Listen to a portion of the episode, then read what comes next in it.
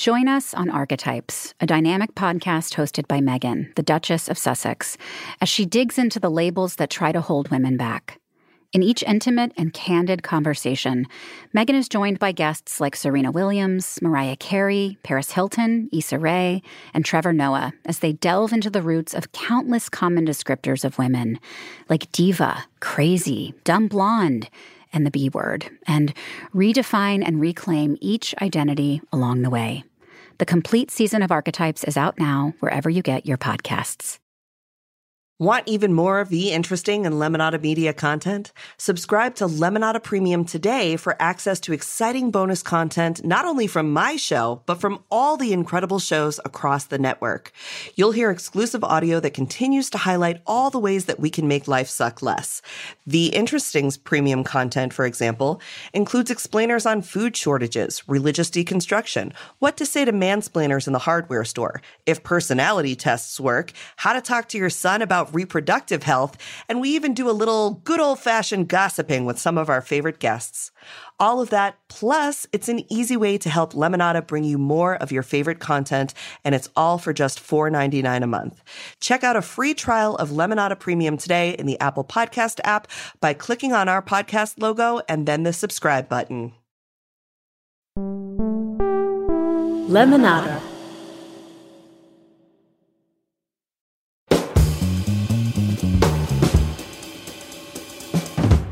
Hey friends, it's V. We are taking the day off, but I wanted to share with you one of my favorite episodes from the past. Much like your favorite movies and sitcoms, it is always better the second, third, fourth time.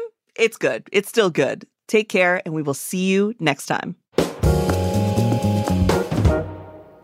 Hank is a popular vlogger, author, and science communicator. His internet creations date back to the early 1990s. In fact, he may have even taught you biology through his entertaining YouTube explainers or thought provoking TikTok videos.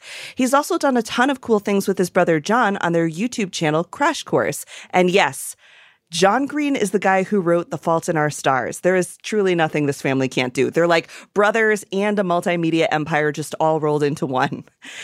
But today we are here to talk about Hank. Hank is the CEO of Complexly, an education platform you'll find in every high school in America, and DFTBA.com, his merch platform, because overachiever, of course. He's also a New York Times bestselling author and the founder of VidCon, the largest industry and fan convention for online video that is happening, you guessed it, right now. I am actually here right now, we're going to talk a little bit about VidCon, but we're also going to answer your tough, weird, and frankly, a little dark questions about science. Thank you so much for being here. You have been so kind to me since I started my creator journey and just like included me in so many things. And I'm just so excited that you are letting me include you over here. Yeah, thank you. I'm happy to be here. Thanks for asking. So, you have sort of learned to brand yourself as a STEM guy, and you've essentially become what we all lovingly refer to as the Bill Nye of our generation. Can you talk just a little bit? Our, I don't think it's our generation. I think Bill Nye is the generation is the Bill Nye of my generation. Oh, true. I don't know how old you are. I'm 40. Okay, then Bill Nye is the Bill Nye of our generation. It is, yes. Yes, but I was lucky to get uh, to get a space in the science communication lane, um, which I happily occupy. Yeah. So where did that passion for science come from? Oh, for uh, I don't know, um, having good science teachers. My dad was in was certainly um, important in that, uh, as was my mom.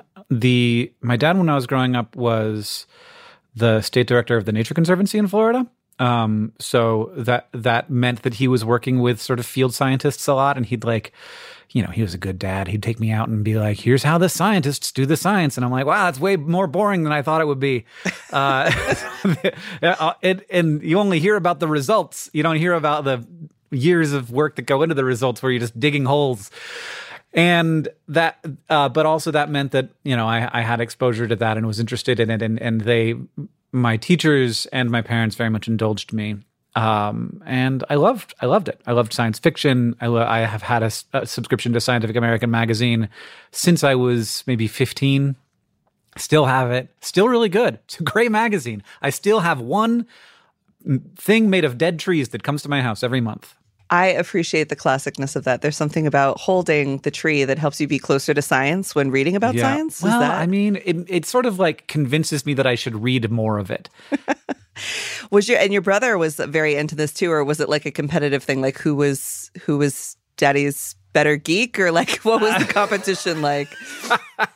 Because I'm my father's uh, favorite son, and I have a brother, so I know what that's like. So it's like, yeah, I, I, my um, I, th- I think that they always they they.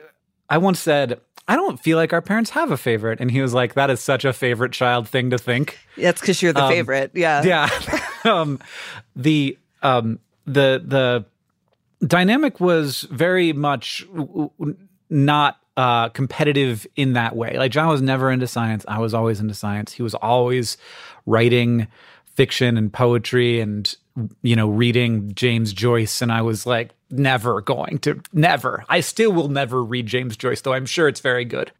That's what's so great about you and John is the tag team. It's like one of you yeah. is like super literacy guy and the other guy is super science guy, and together, yeah. great date, mm-hmm. great date. It is actually. It it, it it, turned out to be a very good um, set of uh, a sort of a very good differentiation for us to have, uh, especially when we started Crash Course, where it was like, you do the science stuff, I'll do the humanities stuff, and we'll go. Yes, and for folks who like aren't familiar with your work, which I truly cannot think of anybody who wouldn't be. Um, you've been a content machine since the 90s. You run the YouTube channels, you've got online companies, like you just said, Crash Course, um, and you're creating educational videos, you've written books. Like, how did you get started on this just in general?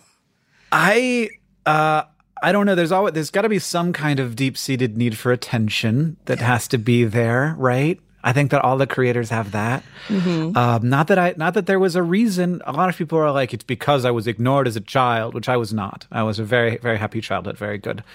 Uh, Another way we know that you're the favorite. Yes.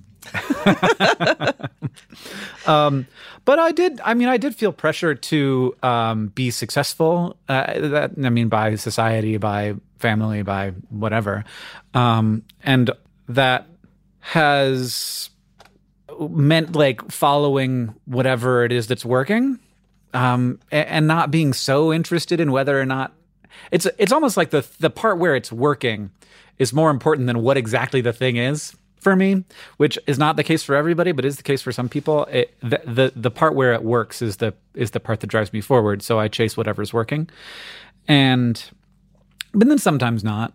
Sometimes you have to start from scratch, like with with books. But um, the uh, the sort of online media thing very much started as you know, I made a website and people went to the website and that was a good that was a good rush. People were reading the things that I wrote, and then I started another website and then another website, and then um, when John was like, "We should make this videos on this new thing called YouTube" in 2007, which had been around for like a year, uh, we were gonna try that out, and uh, and also I would was would would do and probably still would do whatever my older brother told me is cool.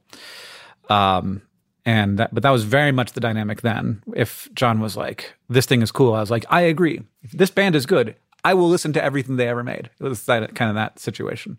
Not that he's ever led me astray. Like, he's very good taste in music. That's a good. That's such a great point on just having a sibling and the importance of having siblings for those of us that are so lucky to have them. That you do just get this immediate friend, right? It's your friend for life. Like I always say, like because I have my sister, if I don't have any other friends, she'll just have to pick up their slack, and that's always good. You you get like a sense of security yeah. that you don't otherwise uh-huh. have, and they just guide you into these things. It sounds like you didn't go into it with any intention necessarily of being TikTok famous or YouTube famous. You just went into it with curiosity and like, I'm going to hang out with my brother and see what happens.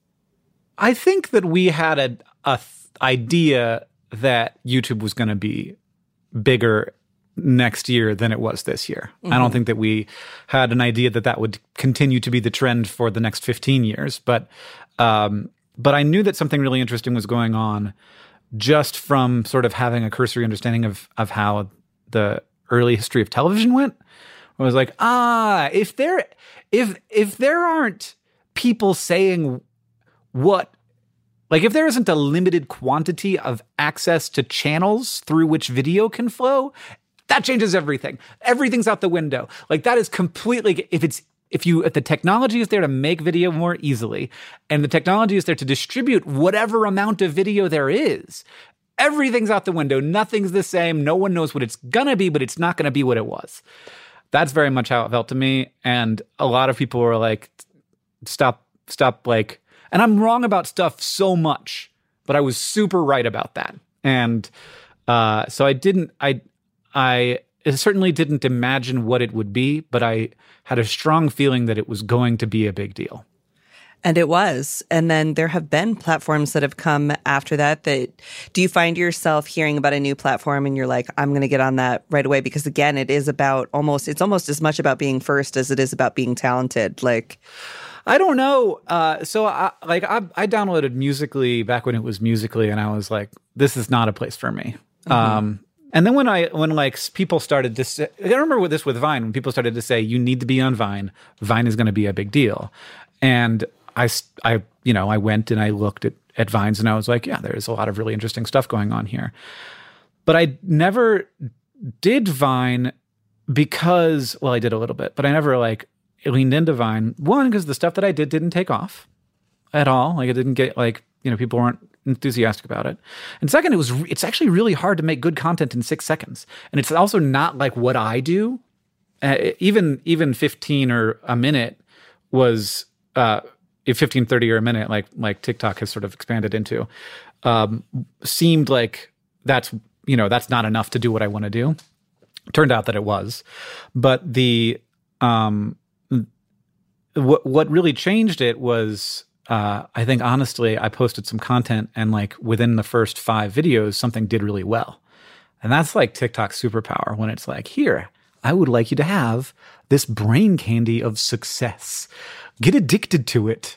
And uh, I use platforms that I enjoy using, and I enjoy using TikTok. I do not use Facebook because I find it, except for you know like the way that a normal human would use Facebook to connect with friends, because I find it as a creator just a deeply miserable experience to use Facebook.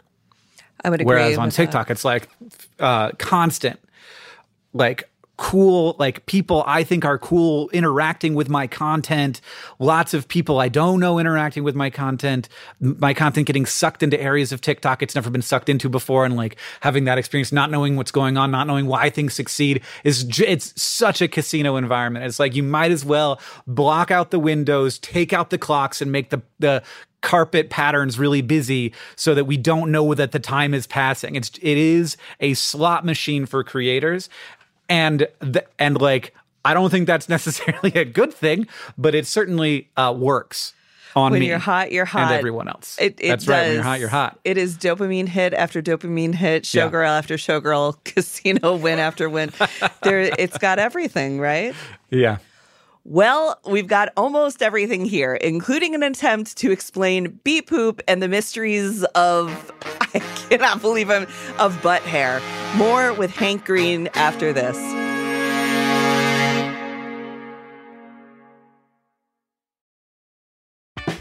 Hi there, it's Julia Louis Dreyfus. You may know me from my podcast called Wiser Than Me, where I talk to older women and get their wisdom from the front lines of life. After season one aired, I was amazed by how many people told me our show made them look forward to getting older, which is why I'm here to talk about season two of the show. Sally Field, Billie Jean King, Beverly Johnson, Ina Garten, Bonnie Raitt, just to name a few. And of course, my 90 year old mom, Judy. All hail old women. Wiser Than Me Season 2 is out March 27th from Lemonada Media. People love to pretend that there are simple formulas for living your best life now. Eat this and you won't get sick. Manifest it and everything will work out. But there are some things you can choose and some things you can't. And it's okay that life isn't always getting better. I'm Kate Bowler, and on Everything Happens, I speak with kind, smart, funny people about life as it really is beautiful, terrible, and everything in between. Let's be human together. Everything Happens is available wherever you get your podcasts.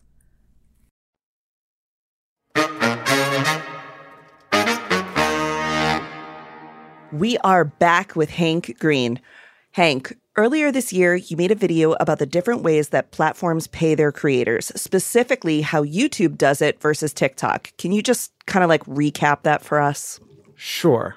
Yeah. So so the way that cre- creators are paid by TikTok is there's a an amount of money that at this point is a mysterious amount, though initially they said how much it was, and then uh, every day that so like over a year every day that amount of money is divided into one 365th uh, and then that amount of money is distributed amongst everybody who's a part of the tiktok creator fund based on how like basically how much time people spend on their content. So if you have on that day a video that goes super viral you can make a you know a, a larger percentage of that amount um, and you're splitting it with everybody else in the fund.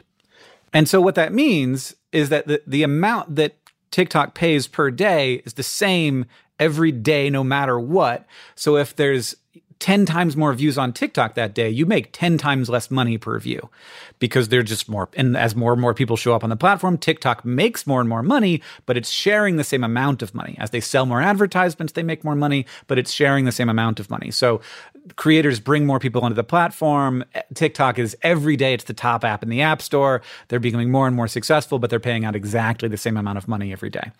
Whereas on YouTube, creators get a 55% cut of all advertisements that play on their videos. That's the deal. And so if if like I have and so not only if I have a video that goes viral, if I have a video that goes viral amongst people who are more valued by advertisers, uh, or I'm talking about a topic that is more valued by advertisers. All that stuff goes into making more or less money. So if you have an audience that, and like, so there's unfairnesses to this, of course. If you have an audience that is lower income, if you have an audience that's less desirable to advertisers, if you have a younger audience, if you have a more South American audience, for instance, all these things mean that you make less money because you are getting a cut of what YouTube makes.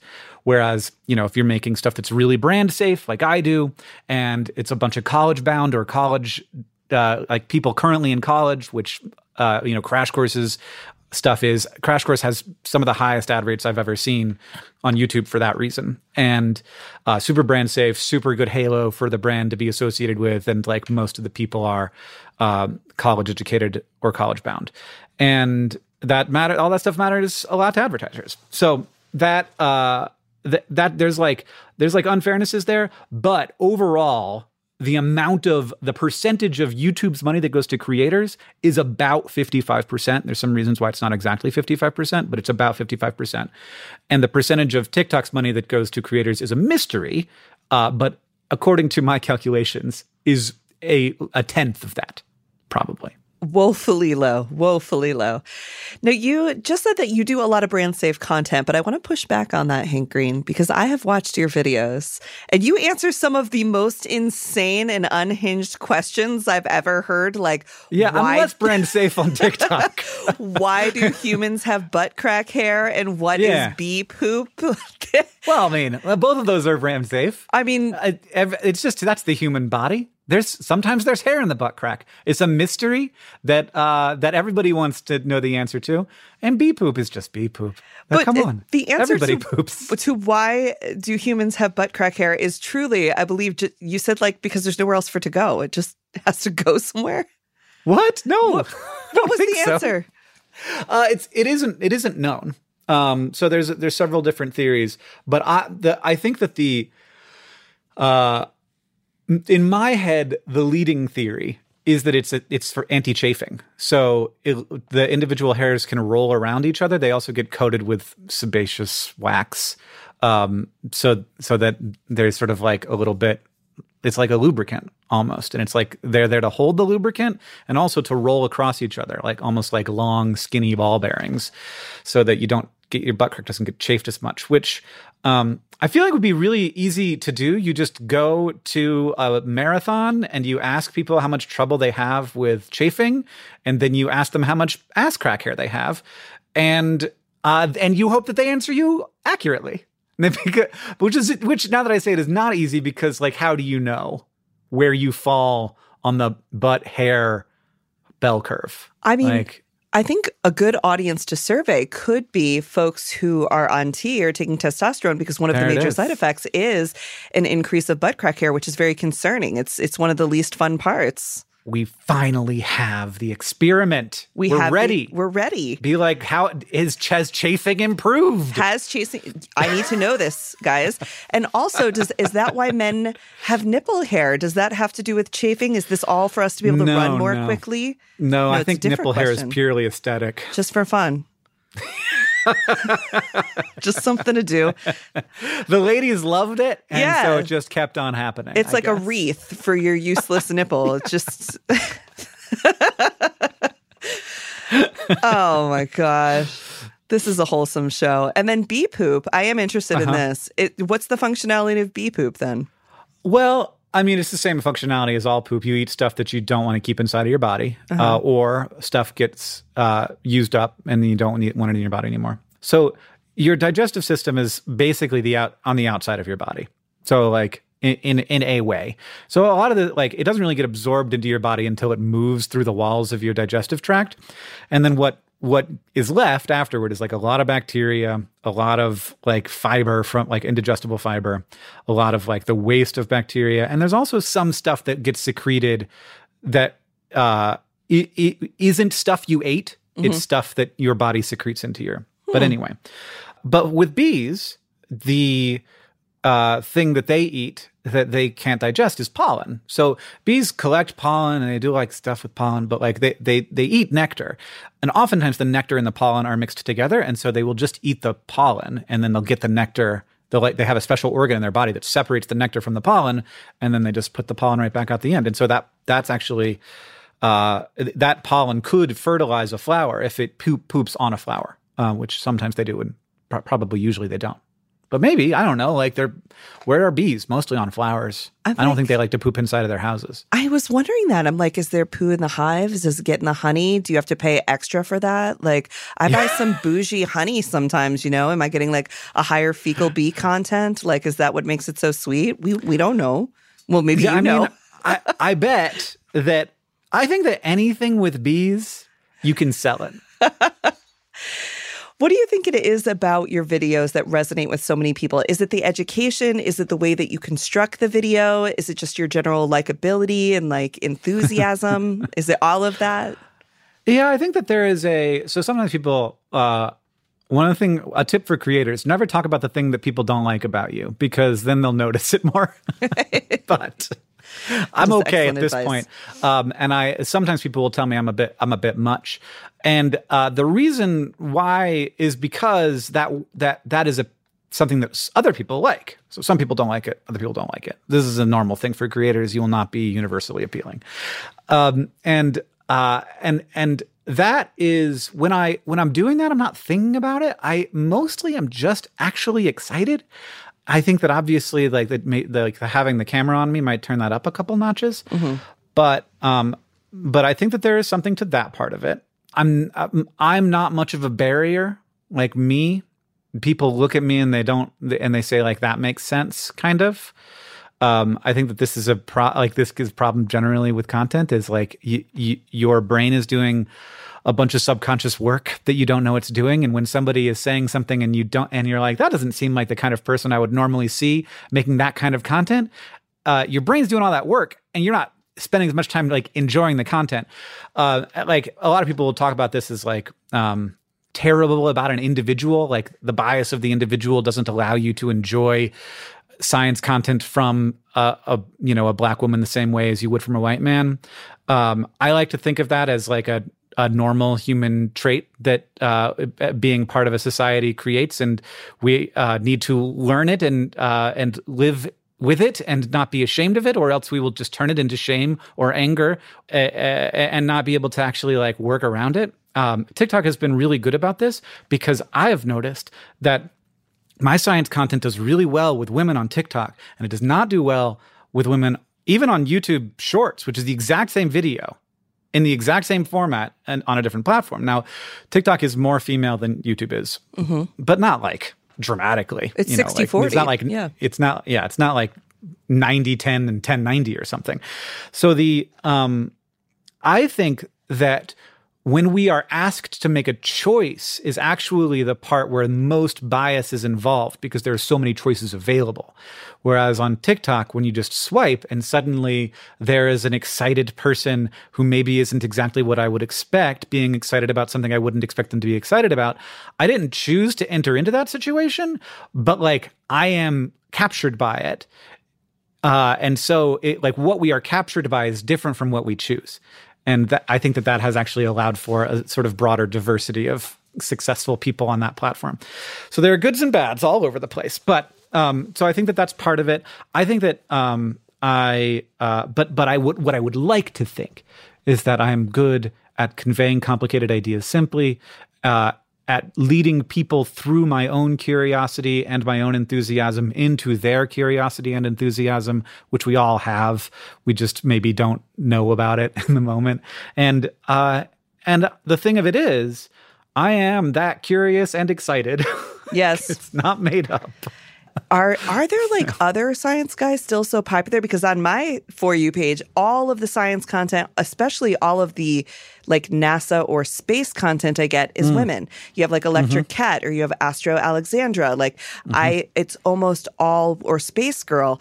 Um, I never really see men in the way that I did like when I was growing up and every single one of my science teachers except for Miss Pies, God love Miss Pies, was a man. Yeah, right. And like the the legacy of the science guy, like it's literally right. in the name. Right. Um, you know, Mister Wizard, Beakman, Carl Sagan. You know, they they they all Bill Nye. They all looked the same. Like they they were all like nerdy white guys, right? um, uh, and you know, I and I think that like yeah, and like happy to be a nerdy white guy in the space, but also happy to be sharing that space with a lot of people, and and and in general, happy to be in a world where the because a lot of these barriers have been brought down, it isn't about like, you know, Neil deGrasse Tyson gets to be the science guy now. Mm-hmm. It's like Neil deGrasse Tyson gets to share science guyness with like 300 other people who are, you know, enthusiastic faces of science and they all look different from each other. This is a great time to take another quick pause, but when we come back, it is VidCon week. We'll talk about the conference's origins and Hank's role in shaping everyday school curriculum, specifically through the educational YouTube channel Crash Course. Keep listening.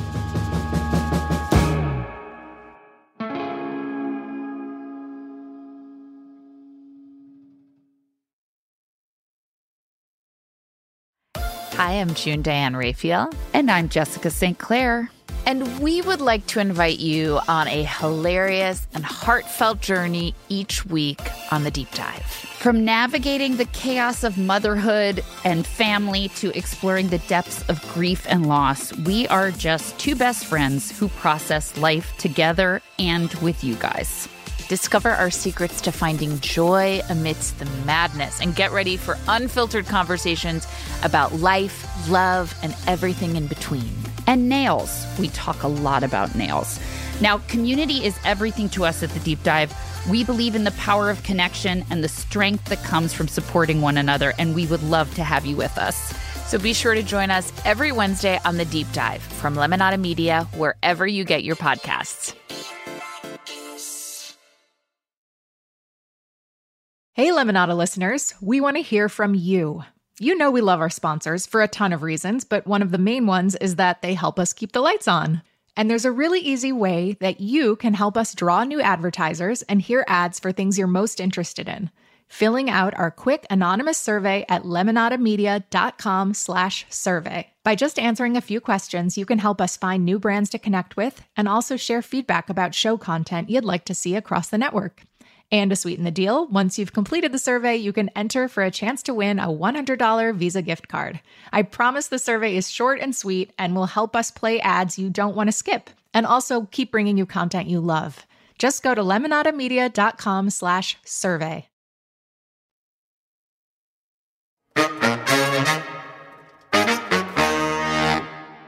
You are also a person who is what I would describe as extremely available. Like for being the size creator you are, the amount of work that you do, I've been able to get in touch with you like fairly easily. You respond to people, you respond to comments, you're constantly duetting and stitching people's questions to you. You talk about your wife, you talk about your kid, you talk about your family. You obviously put all of you and your brother's communications for an entire year on the internet. yeah. Can you talk just a little bit about the rawness of being extremely available to people? Um, I'm not as available. I don't think I'm as avail- as available as you you think I am. Uh, but who knows? Who knows which one of us is right? Um, I'm certainly more available to you. So like you're you're basing this off of your experience. I'm I'm pretty available to people whose content I really really like. Um, and uh, and and there's a big there's a pretty wide spectrum of of that. And there's certainly people who DM me on on TikTok who don't get a rapid response. Um, well, I appreciate the, that, and it's, and it's, not it's not that I don't like the content. It's just like you know there, there's all kinds of different stuff on the platform. Hank Green, are you um, saying that we're friends? Uh, at this point, we must be. Uh, okay, good. I'm, yeah, uh, I'm going to take that. I'm going to be like, my interpretation of Hank Green online was skewed by the fact that we are maybe secret friends. We are. But more, I'm thinking about like every time I'm yeah. watching your videos, there's always like a comment in the thing where like I can tell that you or someone from your team has pulled this through and been like, we want to reach out to this person. We want to make this person's question be answered. And I just think that's so cool. Yeah. Um, so, so, I mean, one, I, you know, I want to make content on TikTok. I want to continue to make content on TikTok. Um, I don't want to sort of like disappear, and so I needed stuff stuff to make content about. So people asking questions and people tagging me in the comments to questions, um, and then Peyton, my assistant, finding those and then DMing them to me is a big part of how I uh, make content. And so like I don't like I often don't you know you don't know just like when you're having a conversation you don't know your stories until somebody tells a similar story and then you're like ah I remember that time that I was at the dermatologist and this happened. Um, and uh, so, so so I don't know my stories until people ask the questions oftentimes. So I need that. Um, now, one thing I will say is that um, everything you see, like all of me that you see on the internet, is is real, but not all of me is on the internet. So like n- nothing nothing I'm putting out there is fake, but you're not getting everything. Like you, I, I will occasionally make uh, a piece of content um, that involves my son, but like I don't, I, I'm not asking him to perform. I don't like to. I don't. His face isn't in any of it. Um, and uh, and I, like mostly what I want to do. Uh, with that content is to some extent to humanize, to be like, hey, remember I'm a person, because it's good to do that sometimes because people can forget. And uh, and then the other piece is I do want to model like a good, productive uh, father son relationship because I, you know, I th- there are lots of people out there doing that, but like I, I think that it's a, a productive thing to do um, to show people that uh, you know the the value of paying attention and the value of like loving a child and the value of having a child and all of that stuff. Because we have to take the way that we've traditionally consumed public figures and change it, right? Because TikTok is what I like to call the community theater of social media platforms because we want to see each other as ourselves and like our own little play that we put on by ourselves.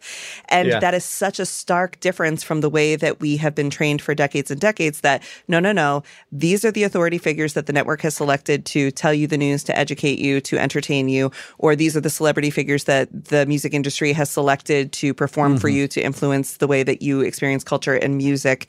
And you need to understand that they are untouchable. They are not real people. They are these figments that we have created in a, a image of perfection. And then we have reinforced mm-hmm. that perfection on platforms like Instagram. And something I'm just learning about now, and um, we'll get to experience shortly, is the convention side yeah. of the Creator Universe, VidCon, something that you and your yeah. brother created, of course. Um, can you talk about the importance of taking people out of the screen, putting them into the room, having the space where the creator and the audience all kind of mix together?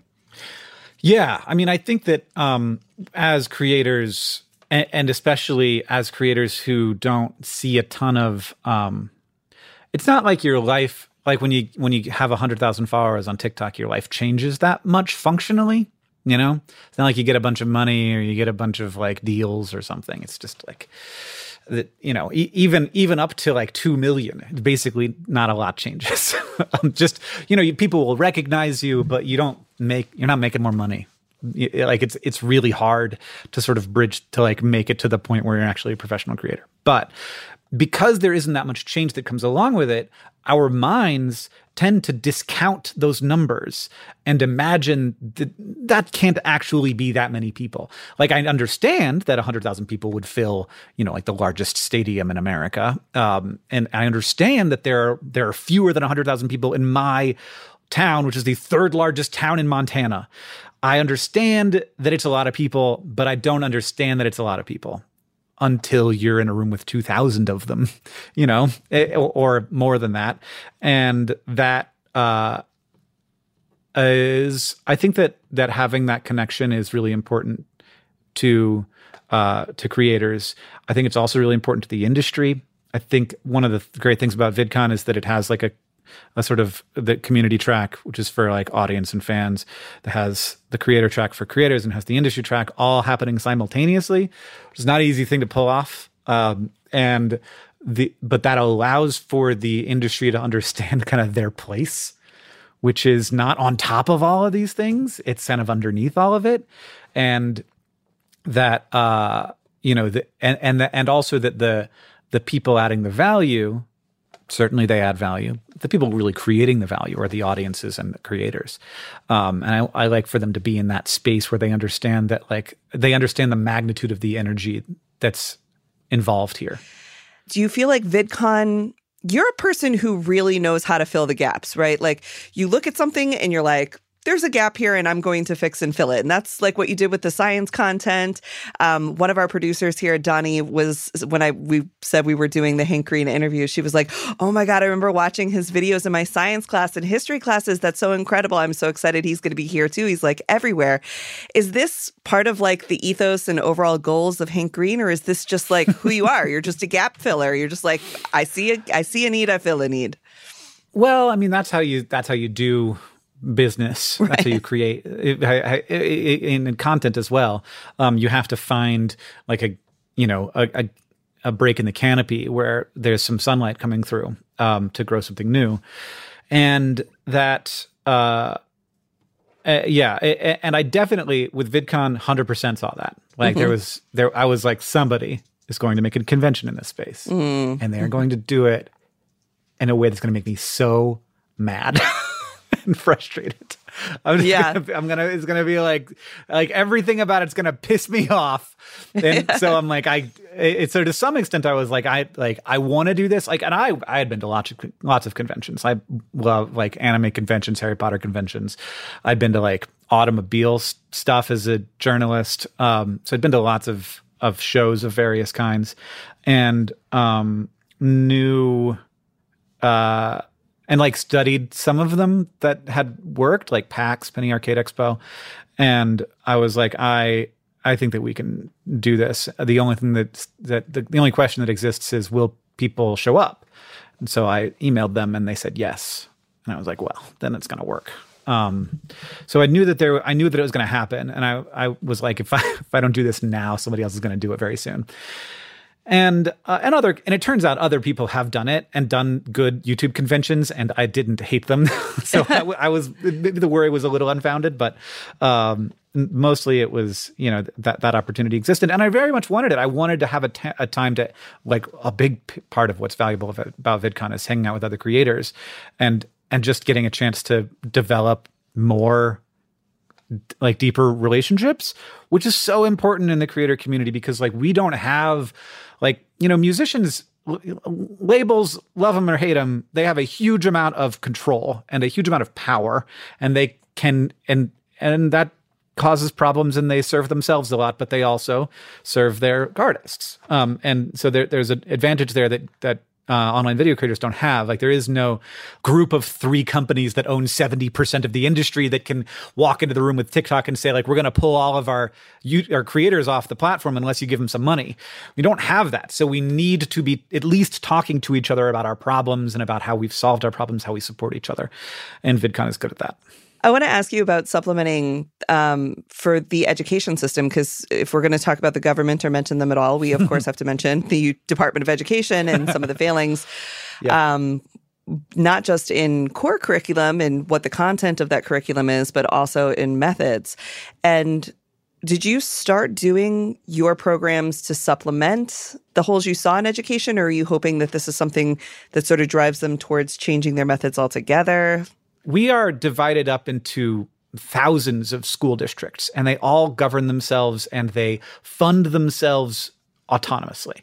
They all have different systems for how to fund themselves. They all have different like every state has a different system for how they draw the lines and and whether it's like county by county or school school district by school district or city by city, all very complex. And so there is no education system in America. There are thousands of them. And in, and because of that, uh, some states have developed like ways that you ha- like have to do educational content um, in order to be like a vendor for a school system, so that the school system pays for that content. And all of that stuff is different in different states, and so it becomes this tremendous like you like an educational media company that sells to school systems spends more time trying to uh, make sure that they meet all of the standards than they do creating educational content. So the goal of Crash Course um, is to just be there. Like the we only have to be useful. And if we are useful, then we are used. And if we're not useful, then we're not used. That's it. Um, and so we didn't really see any of that when we were making Crash Course. We were like, wow, it'd be fun to make educational YouTube videos if somebody pay, pay us to do it because um, it's hard. And so we got funding from Google to do it. Um, but what what it has led me to is there is a better way. And the and the but the better way has to be being useful but not required and people using you when they find you useful and competing on that market rather than competing on the market of trying to sell to school systems. And because we are not no like administrators for the most part don't even know about crash course. Like they're the last people to find out about it students find out about it first teachers find out about it second administrators find out about it last. And like that's how that's where i want to be. I want to be useful to the students and the students tell their teachers. That's that's the marketing funnel for us. Now it's hard because you got to figure out a way to fund it uh, instead of selling it but that's we're innovating in that space as much as we can. Do you see that being as big a problem as a lot of folks are worried about or do you think at the end of the day, folks will somehow come around and do the right thing and say, I don't want to live in a country with a bunch of kids who didn't learn. I do think it's a huge problem. And I think it's a huge problem because if you catch the 60% most affluent kids, you catch 90% of the most powerful parents. At this, uh, the people who were really underserving don't have are, are disenfranchised. They don't have a lot of impact. They don't have a lot of voice um, you know, talk about people being silenced. And it's like, maybe we should be thinking, instead of asking who's being silenced, we should ask who we aren't hearing from. And we aren't really hearing from those people. And because they're too damn busy and too stressed, like they have too much to do to make uh, like the heating and the food happen on the in the same month and, and I, I think that it would be very easy to go down a path where we say, all right, public education is kind of secondary now. We're going to have a lot of systems for teaching people. And what that means is that public education is only for the people who have the least. And then it gets easier and easier to give it less and less funding. And this isn't like, bad for those students. It's bad for America. Like it's it is. Yeah. All right, friends, we are going to shift gears in just a moment. Hank is going to answer some of your burning science questions, and he'll tell you which one of his videos has had the most impact.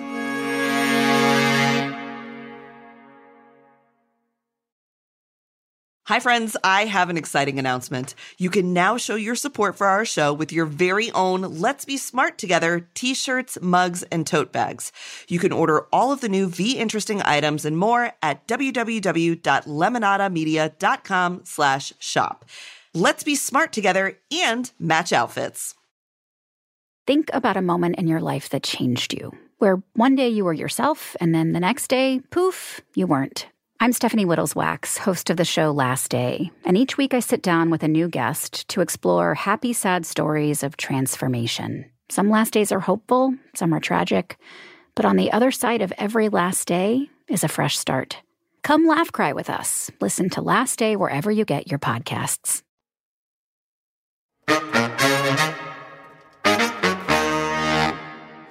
What's a video of yours that you think is just been one of the most impactful ones? Something that somebody's like, yo, I watched this and it really hit me. Um, as far as Crash Course goes, um, the, the, I hear that most with our whole anatomy and physiology series, which uh, is very helpful if you are getting a, a nursing degree or you're pre med, and uh, which is a lot of people, and it's certainly a lot of like we need more people doing that work, and uh, uh, that that's that feels very good to me.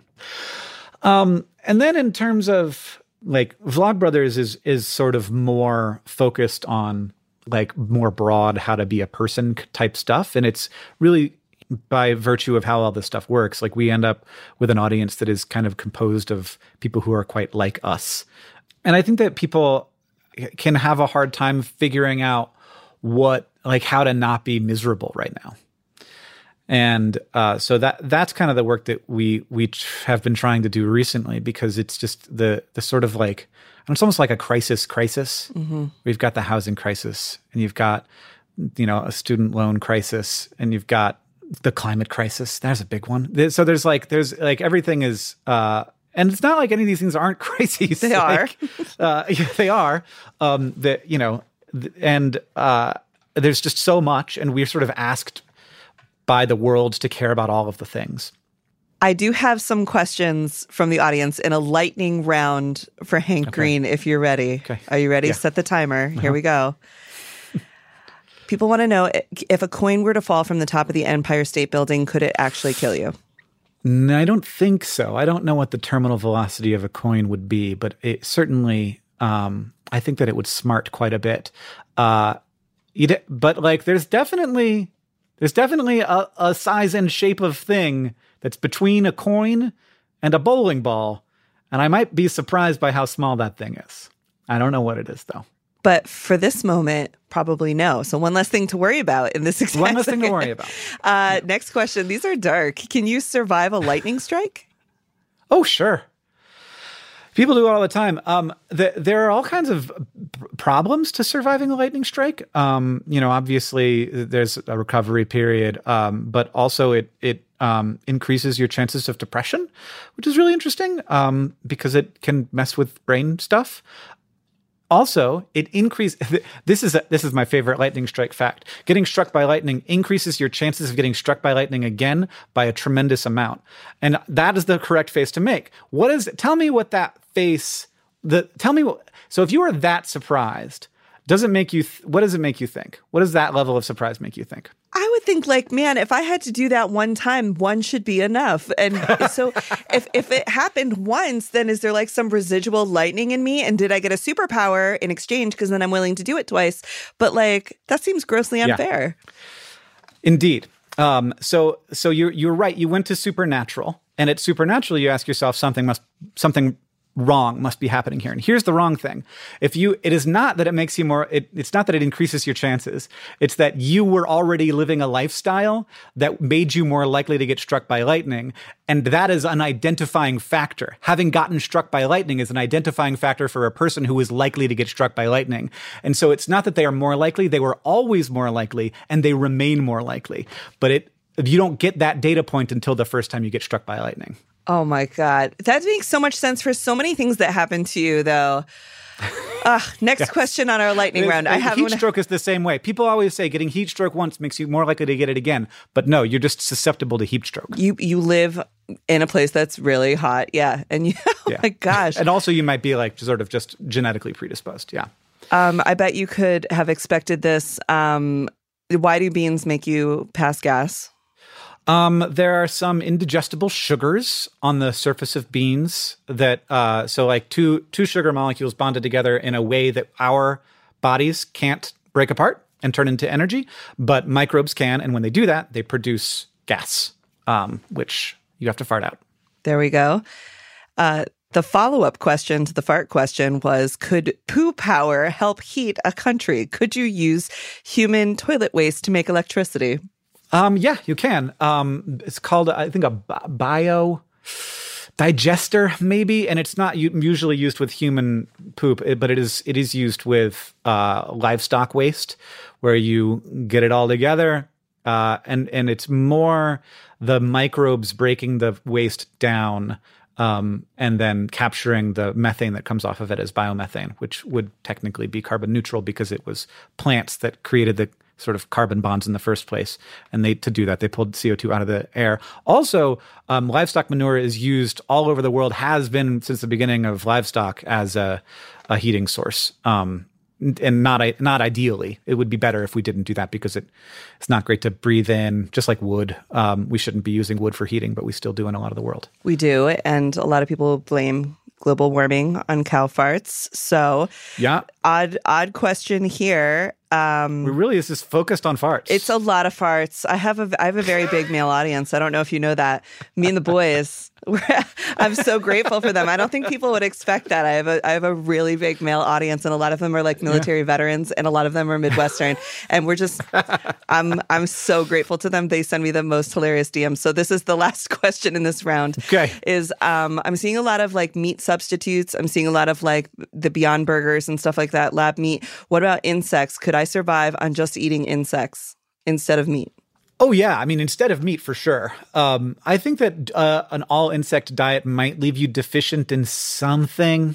I don't know what, but maybe not. I mean, insects have a lot of the amino acids we need. A lot of the they got a lot of fat. They got a lot of vitamins and minerals. But yeah, insects are a, a common source of nutrition in a lot of the world and, and have been in human history for a long time.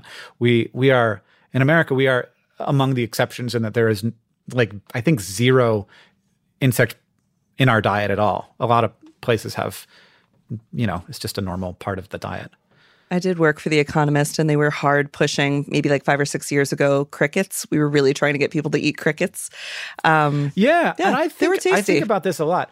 I one of the one of the uh, things is also um, you need to feed uh, animal protein to animals when you're farming them. Uh, this is very true for like a lot of fish. Um, and a lot of the way that we do farmed like salmon right now is you catch wild sardines and then you feed the wild sardines to the farmed salmon. So it's still very impactful especially because a lot of those sardines are farmed in places that are or, or fished in places that are overfished. And then you know you're taking away the food of the penguins and you don't want to do that. So there's been a lot of push toward trying to convert that to like fly larvae rather than sardines which you maybe can't do 100%, but you can do like a 50-50 mix, which is would be great. Yeah. Hank, I have again. People are working on the problems. Of see, smart people working on the problems. Yes, you can eat insects, but no, you cannot eat grass. You can't. Well, you could. You could. And, all, and, actually, we do because because wheat and corn are both grasses. Yes. So, damn. but don't eat your lawn grass. I, I feel like that's. No. Hank Green, I have idea. learned so much from you, and I've had such a blast just chatting with you, mostly about farts, which I, you know what I mean? Like, we, it's Friday. We need a fart joke Friday. That's good. oh, oh, man. man, it's Friday. It's Friday. We're living our best life. It's the last thing on my schedule. I know. What do now? Well, I won't keep you from it because I want you to go, uh, you know, make yourself a science based cocktail or whatever it is that you're potentially into. Enjoy the rest of your weekend. I appreciate you so much, your friendship, your knowledge, just the way that you interact with the world and make it a better place. Thanks so much. Thanks, Hank. V Interesting is a Lemonada Media original. Our producers are Jorge Olivares, Aria Bracci, and Donnie Matias. Our vice president for weekly programming is Steve Nelson. Executive producers are Stephanie Wittels Wachs and Jessica Cordova Kramer. Mix and scoring is by Brian Castillo and Johnny Vince Evans. Music by Seth Applebaum. Please help others find the show by rating and reviewing wherever you listen. And follow us across all social platforms at Vitus Spehar, at Under the Desk News, and at Lemonada Media. If you want more V Interesting, subscribe to Lemonada Premium only on Apple Podcasts.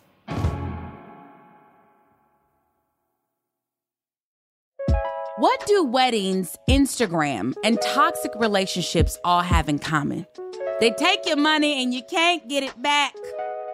16 grand, somewhere in there. Gone. There's no legal solution for the fact that you married an asshole.